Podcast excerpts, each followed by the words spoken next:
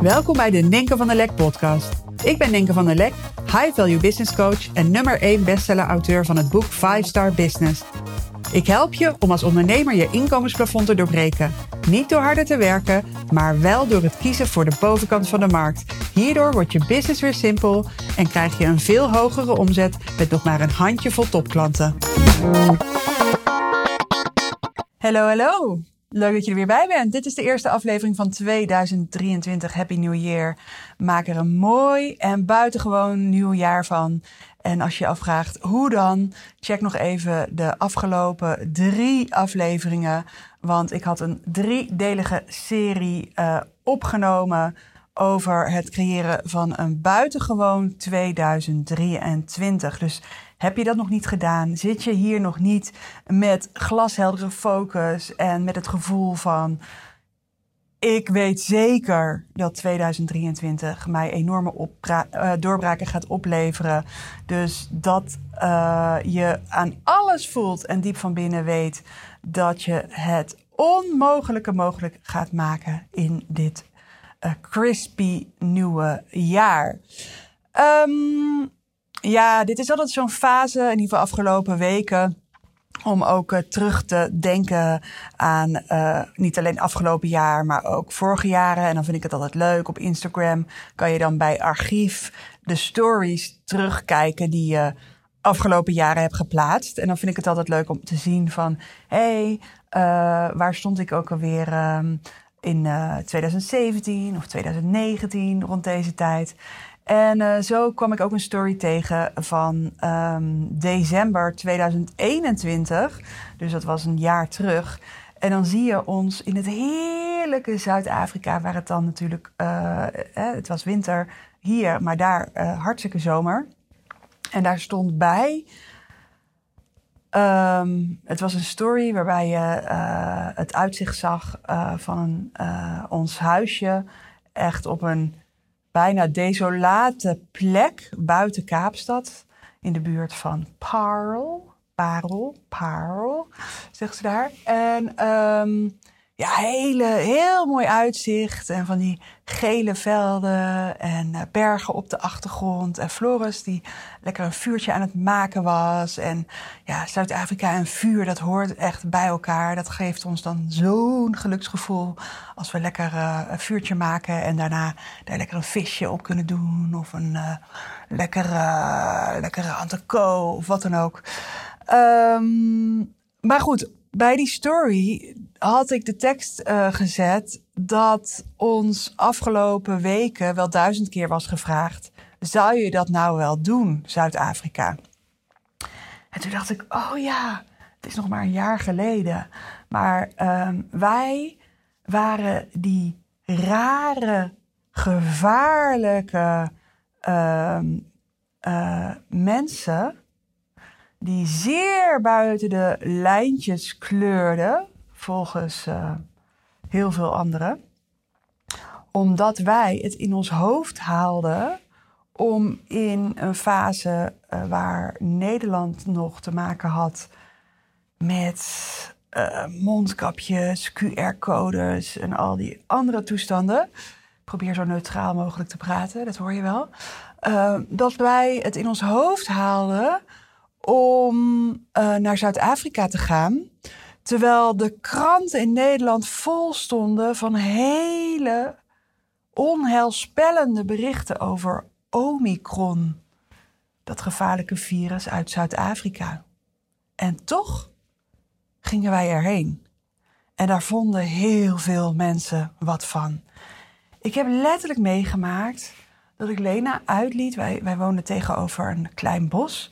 En ik liet Lena uit in ons bos. En ik kwam iemand tegen uit de straat. En uh, ze zei: Hey, wat doen jullie uh, met kerst? Ik zei: Nou, we gaan, uh, we gaan overmorgen naar Zuid-Afrika. En zij ontplofte werkelijk.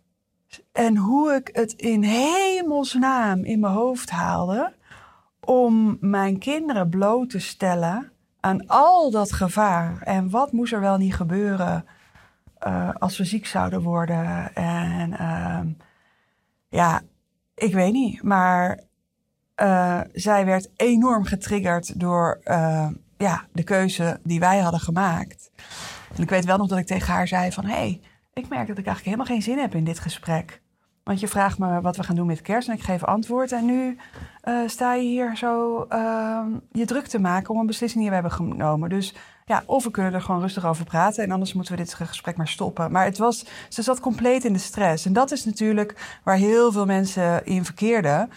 Uh, en uh, vanuit dat gevoel en dat perspectief keken ze naar ons besluit. En uh, moesten ze ons ook waarschuwen voor al het gevaar wat op de loer lag. En het mooie is dan ook dat um, mensen zelf bijvoorbeeld nog nooit in Zuid-Afrika zijn geweest. Of niemand hebben gesproken die in Zuid-Afrika woont. Um, en um, om te vragen hoe de situatie daar plaatselijk is. Of ja, wat zou je daar eigenlijk ook uh, mee opschieten? Maar in ieder geval, uh, trouwens, wat heel leuk was, is uh, wij vlogen eerste kerstdag naar Zuid-Afrika. En we kwamen s'avonds laat aan. Ik geloof een uur of elf. En um, we hadden voor de eerste paar nachten een hele fijne B&B gehuurd. Trouwens, die vrouw, die eigenaresse, die stond ons echt op te wachten. Met helemaal tranen over de wangen. Die was zo dankbaar, zo blij. Dat wij daar kwamen, omdat haar hele business was opgedroogd. Dus heel veel mensen um, waren weggebleven. En uh, lang konden we ook niet reizen. Nou, trouwens, volgens mij is Zuid-Afrika dus altijd open gebleven. Um, maar heel veel mensen zijn gewoon weggebleven. En um, Oh ja, je kon natuurlijk alleen voor werkreizen of zo. Ik weet niet meer. Nou, ik heb het echt al lekker verdrongen. Um, maar ja, die business was helemaal opgedroogd. En omdat gewoon iedereen wegbleef. En uh, wij waren weer de eerste sinds tijden. En ja, we kwamen daar aan. En uh, ja, de eerste ochtend het was super mooi weer, strak blauw. Um, ja, er is zoveel space. En we hadden meteen echt zo het gevoel van: oh, het, klopt zo wat we, wat we gedaan hebben. Maar het allermooiste was nog dat we uh, dus om 11 uur s'avonds uh, aankwamen daar op de airport van Cape Town. En die vrouw van die B&B, die had haar um, taxichauffeur geregeld. Of in ieder geval een, iemand um, met wie ze veel samenwerkte, zeg maar, toen haar B&B nog goed liep. En um, die kerel die kwam ons ophalen in een heel gammel busje. En um, dus wij, komen uit Nederland en we moesten dat vreselijke mondkapje de hele reis op, daar in dat vliegtuig. Nou, um, en um, we komen daar aan en uh, we zitten in dat busje en ik uh, praat gewoon een beetje met die gast van, hey, heb je nog kerstmis gevierd vandaag? En hij zei, ja, ja, ja, ik kom nu recht van mijn familie. We hebben een diner gehad met 26 mensen. En ik zei, was dat, ja, was dat, was dat buiten ergens? nee, nee, nee, bij mijn moeder thuis. Dus ik dacht echt meteen, ah, welkom, welcome to South Africa. En dus die hele angst en dat hele beeld... Um, van uh, ja, wat er in Nederland heerste, van hoe gevaarlijk het wel niet was in Zuid-Afrika. Ik dacht, diegene die ik ben tegengekomen die in mijn straat woont, uh, die zou echt meteen het volgende vliegtuig terug hebben genomen. En voor ons was het gewoon echt een teken van surrender en geniet van het moment. En uh, ja, volg onze intuïtie. Het is helemaal oké dat we hier zijn. En ook voor hem was het trouwens de eerste taxirit sinds tijden. Dus dat was sowieso een heel mooi element van die reis. Dat we gewoon heel veel mensen ontzettend blij konden maken met onze komst. En het geld wat we uitgaven. Maar um, ja, wat je dus um, hoort is dat andere mensen compleet andere uitgangspunten kunnen hebben. Met een heel ander perspectief kijken naar dezelfde situatie als jij. En dat er dus heel veel mensen afraden, jou afraden om te doen wat voor jou heel logisch en heel kloppend en heel exciting voelt. En dat is in het ondernemerschap natuurlijk net zo. Want als je het een beetje goed doet, dan doe je heel veel uh, dingen anders dan de meeste mensen om je heen je zouden adviseren. Want als je het een beetje goed doet, dan heb je bovengemiddelde resultaten. En voor bovengemiddelde resultaten heb je een andere manier van denken en doen nodig dan de meerderheid. En in het ondernemerschap kom je dus als het goed is heel vaak tegen dat anderen totaal niet met je eens zijn wat je uh, van plan bent te doen. Of dat anderen uh, zeggen van, oh, hoe risicovol het wel niet is wat je aan het doen bent. En um, zeker ook als je de stap neemt naar high value ondernemen. Dus daarmee onderscheid je je zeg maar van niet alleen maar van je gewone privéwereld waar de meeste mensen geen eigen business hebben, maar je onderscheidt je ook nog van um, het gemiddelde in het ondernemerschap. Um, want bij high value ondernemen doe je iets wat de meeste ondernemers niet doen. Uh, denk alleen maar al aan de hoogte van uh, je prijzen of um, aan uh, je aanbod. Dat ziet er echt anders uit dan wanneer je je richt op het lage en middensegment. Je marketing, noem maar op. Um, je werkweek, um, je jaar, je lifestyle. Het ziet er echt anders uit. En dat komt omdat je andere keuzes hebt gemaakt. Maar wat ik zelf afgelopen jaren merkte is dat zeg maar het uh, gewaarschuw en um, ja, de, de kritische kijk van mensen om je heen kan echt uit heel veel hoeken komen. En ik denk dat de meest uh, vanzelfsprekende voor de hand liggende is wel de kritische kijk van partners of uh, van familieleden. Hè? Maar dat is, kan soms super sterk zijn. Ik heb het gelukkig zelf weinig. Uh, maar ik moet zeggen, wel in het begin, uh, Floris, mijn man, die was in het begin wel eens van wow. Uh, wat gaat hij nou doen? Of die trok soms echt even wit weg als ik vertelde wat ik ging investeren. Um, hij weet inmiddels dat ik ook een ander profiel ben dan hij. Hij is ook ondernemer. We hebben een ander type business. We zijn een ander profiel ondernemer. En we zijn ook in staat, zeg maar, of we dragen allebei een ander type risico. En um, de risico's die ik draag, die voor mij gewoon heel draagbaar zijn, die zijn voor hem echt too much, persoonlijk. Maar hij weet inmiddels wel van, oh, ik moet haar gewoon lekker laten. Want kijk eens naar ons leven, dat is er wel heel erg op vooruit gegaan. En als ik mijn vrouw daar lekker in laat, dan gaat ons leven er niet alleen maar uh, op vooruit, maar ook um, ons huwelijk. Want um, ja, dan is ze helemaal in de flow en dan geeft ze gewoon het beste van zichzelf en dat is wat ze te doen heeft. Maar dit is dus afgelopen jaren zo gegroeid. Uh, en familie, um, ja, het is nog steeds wel eens hoor, dat dat uh, familie uh, voorzichtig wat vragen stelt of wat kritisch is. Of, uh, maar ja, daar trok ik me in het begin wel heel veel van aan. En ja, misschien heb je me wel eens het voorbeeld horen noemen dat mijn vader, die voorheen leraar Frans was, een van de eerste was die op mijn nieuwsbrieflijst stond en heel de tijd zo gezellig reageerde. maar die heeft wel eens gezegd van, jeetje, moet je wel zo vaak mailen? Of uh, ja, uh, is het niet uh, te commercieel? Moet je het nou wel al hebben over die prijzen? En zijn die prijzen niet te hoog? Weet je, dat soort dingen. En um, ja, ik heb op een gegeven moment wel geleerd van... Ja, mijn vader is leraar Frans geweest. Dat betekent dat hij A, um, verstand heeft van ondernemerschap. En B, hij is niet mijn ideale klant. Dus ik denk, ja, de feedback die je krijgt van mensen die heel succesvol in het ondernemerschap uh, zijn, die is relevant. En de feedback die je krijgt van, uh, van mensen die uh, lijken op jouw ideale klant, die is ook um, relevant. En voor de rest is het zaak om dat allemaal lekker van je af te laten glijden. En gewoon helemaal ook bij de ander te laten. Um, ja, eh, maar die kritische noot die kan ook komen uh, op onverwachte momenten. Bijvoorbeeld dat je op het uh, schoolplein staat. En ik weet nog, toen ik zelf op het schoolplein stond, omdat mijn kinderen nog alle drie op de lagere school stonden, toen zaten, toen, ehm, ja, dat waren zo de jaren op een gegeven moment dat mijn business echt heel erg ging aantrekken. En um, een van de dingen die daarbij hebben geholpen is dat ik flink inzette op Facebook adverteren. Uh, dus ja, ook de schoolpleinmoeders. Hè? Want uh, ja, dan was zo ingesteld dat vrienden van vrienden uh, ook mijn berichten te zien kregen. Dus um, de schoolpleinmoeders, um, die um, lieten mij wel eens weten van... jeetje, je bent wel erg zichtbaar. En uh, ja, uh, ik kan ook niet meer om jou heen, zeg. Of uh, moet je dat nou allemaal zomaar online delen? Of jeetje, moet je dat nou ook allemaal laten zien, dat succes? En uh, ja, dat was natuurlijk, uh, of natuurlijk, dat vond ik best wel lastig. Dat is niet natuurlijk, dat vond ik lastig, omdat ik, het raakte iets in mij. Want ik moest nog wennen aan mijn zichtbaarheid.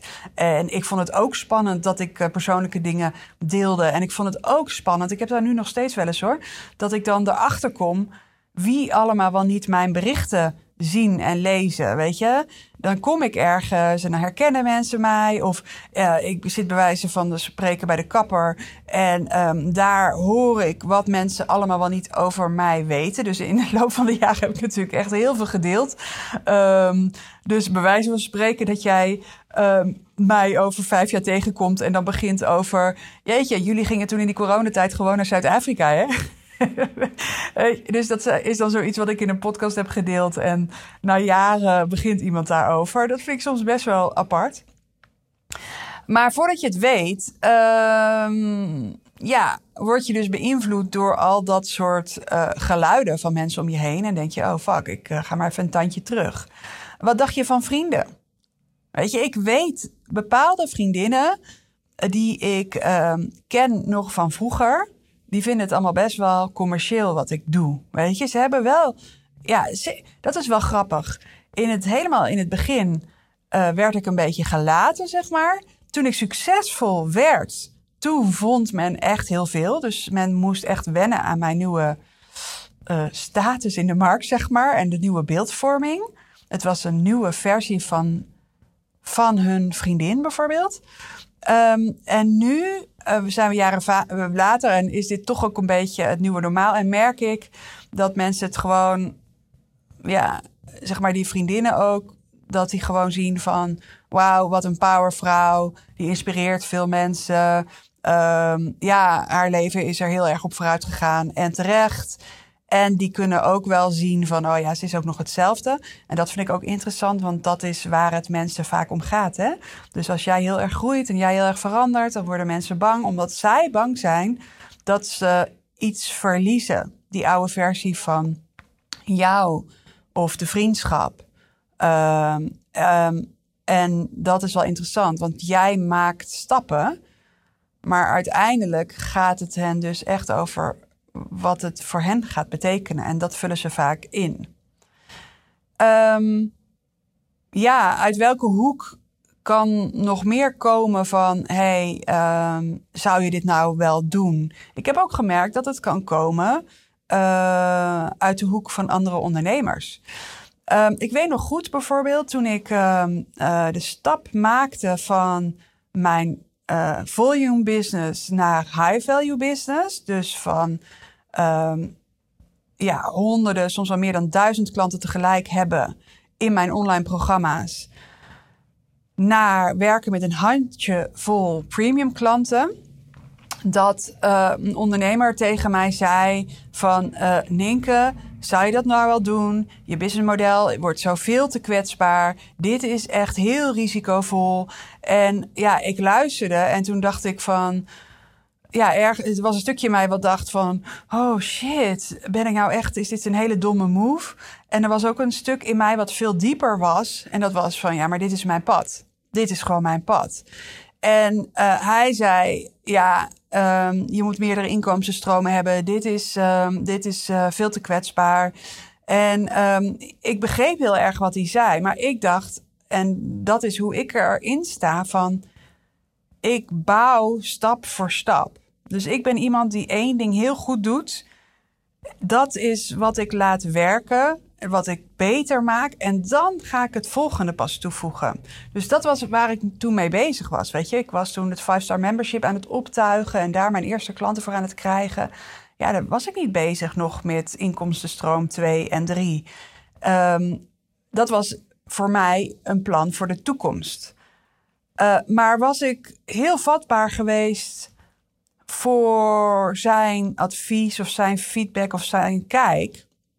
dan was ik er misschien wel mee gestopt en weer teruggegaan naar het oude.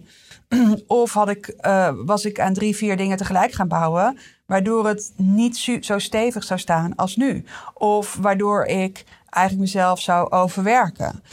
Um, dus ja, ik doe de dingen één voor één, achter elkaar.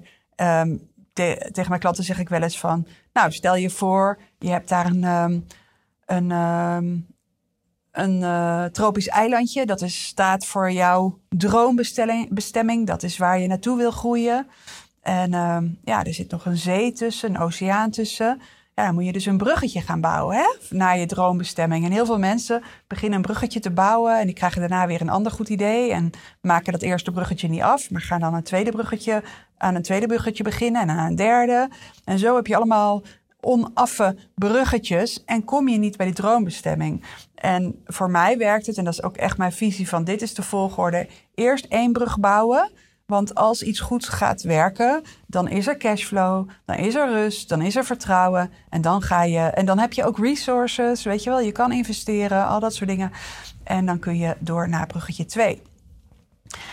En wat ook een hele interessante uh, groep nog is, waar ook kritiek vandaan kan komen, of die ook kan voelen als een rem. En dat is eentje die veel ondernemers over het hoofd zien dat is je team.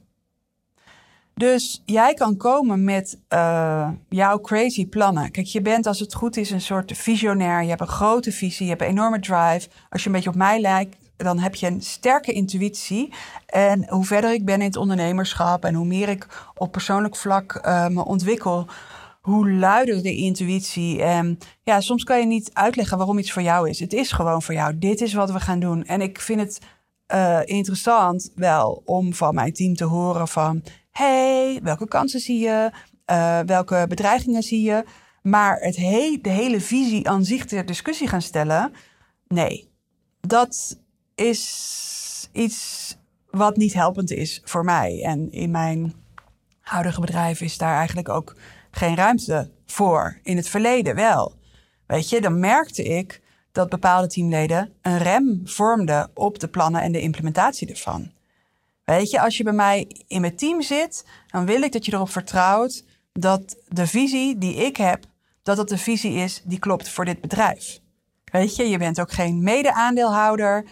Uh, ik werk alleen maar met freelancers die, die, uh, ja, die zijn heel taakgericht bezig met de business. En binnen de visie sta ik heel erg open voor feedback. Of hoe kan het denk je slimmer? Wat zien we mogelijk over het hoofd? Weet je, um, wat zijn dingen waar we extra alert op moeten zijn? Dat vind ik echt fantastisch als mijn team daarover meedenkt.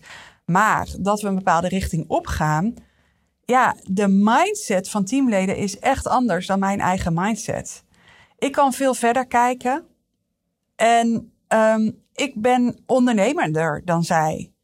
Dus mijn ondernemersmindset is verder ontwikkeld. En um, het klopt dat er dus ook een verschil is in mindset. We hebben andere posities in de business. En ik denk dat jij als ondernemer, je moet gewoon degene zijn die het meest durft. Je moet gewoon degene zijn die bereid is um, A te doen, terwijl de rest je B adviseert. Weet je, het is jouw business. En het is geboren vanuit jou. En het is gestoeld op jouw visie en jouw verlangen. En anderen die met jou meewerken, ja, die vraag jij om aan boord te komen. Maar die vraag jij niet om een nieuwe visie te ontwikkelen. Maar dit is iets, weet je, de teamleden die uh, soms ongemerkt rem vormen.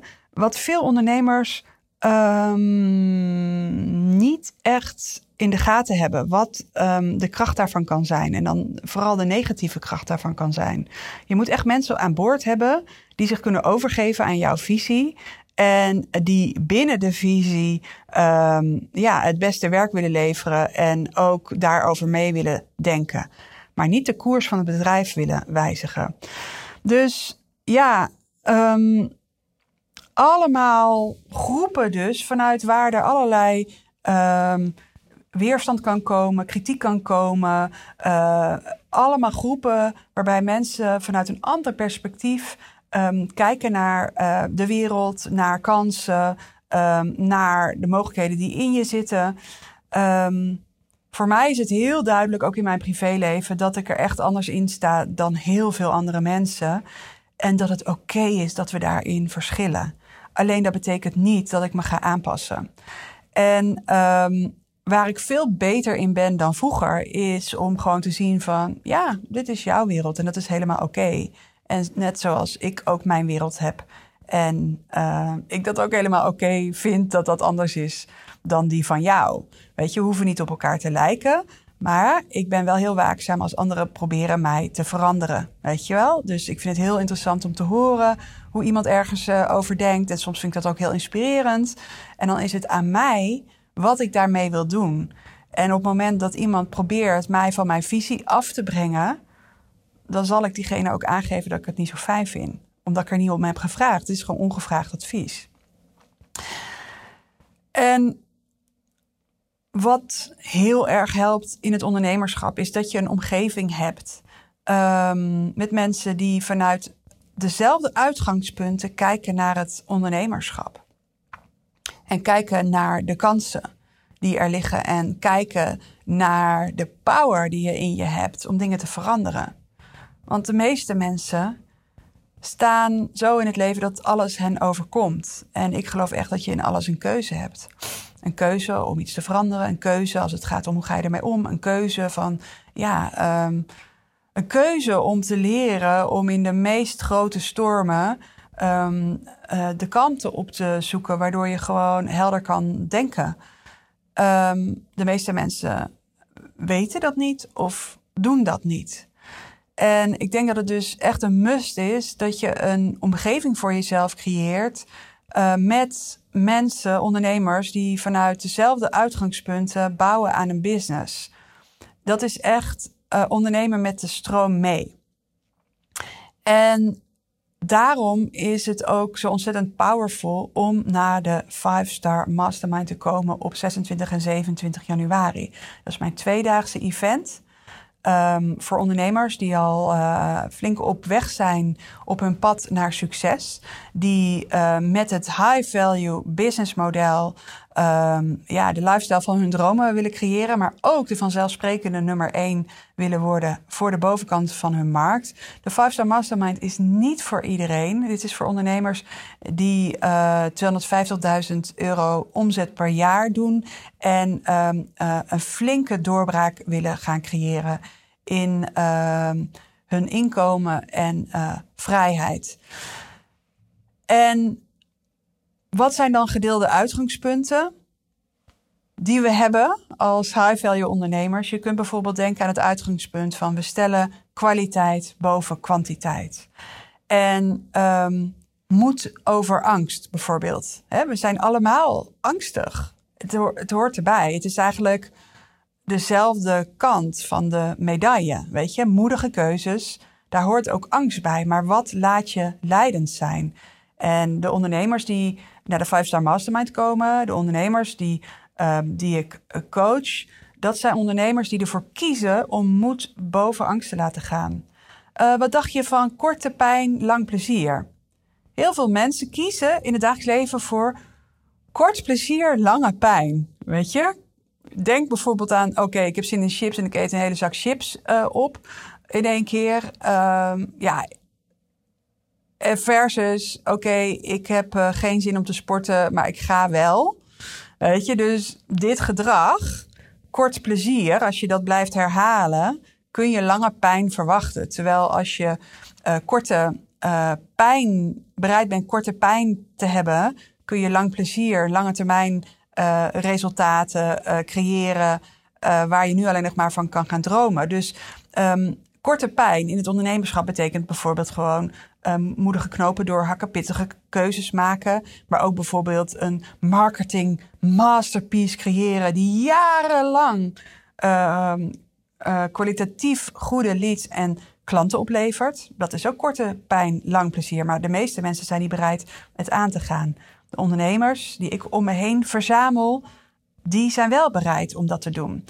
Um, en een ander mooi uitgangspunt is bijvoorbeeld less is more. We gaan niet heel veel doen. Maar wat we doen is van hoog niveau, waardoor het veel gaat opbrengen.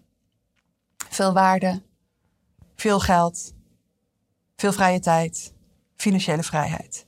Less is more. En we hebben het uitgangspunt: omgeving is sterker dan wilskracht.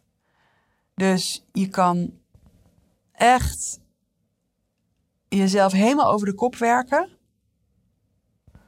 En het helemaal uit je tenen moeten halen. Maar je kan jezelf ook gunnen dat je onderdeel gaat zijn van een groep high-level ondernemers, like-minded people. Mensen die hun standaard keer op keer verhogen. En dat je gewoon lekker met de stroom meegaat. Nou, klinkt dit voor jou als zalig, als logisch, als een, ja, een volgende stap die super passend is? Uh, klik op de link in de show notes. Uh, ik kan de link even niet uit mijn hoofd zeggen. Uh, maar in ieder geval als je Ninke van der Lek 5 Star Mastermind googelt, kom je er ook. Maar ik zet hem in ieder geval bij de show notes. En um, ja, je kunt je nog aanmelden. Er zijn nog een paar plekjes vrij. 26 en 27 januari op een 5-star locatie in Zuid-Holland. Er komen hele mooie ondernemers. Mijn premium klanten zullen er ook zijn. En um, ja, ik heb inmiddels een lijstje um, gezien wat mijn VA me stuurde met de ondernemers die zich aangemeld hebben. En uh, wat een powerhouses. Dus wees welkom. Dank je voor het luisteren en tot de volgende podcast. Bye.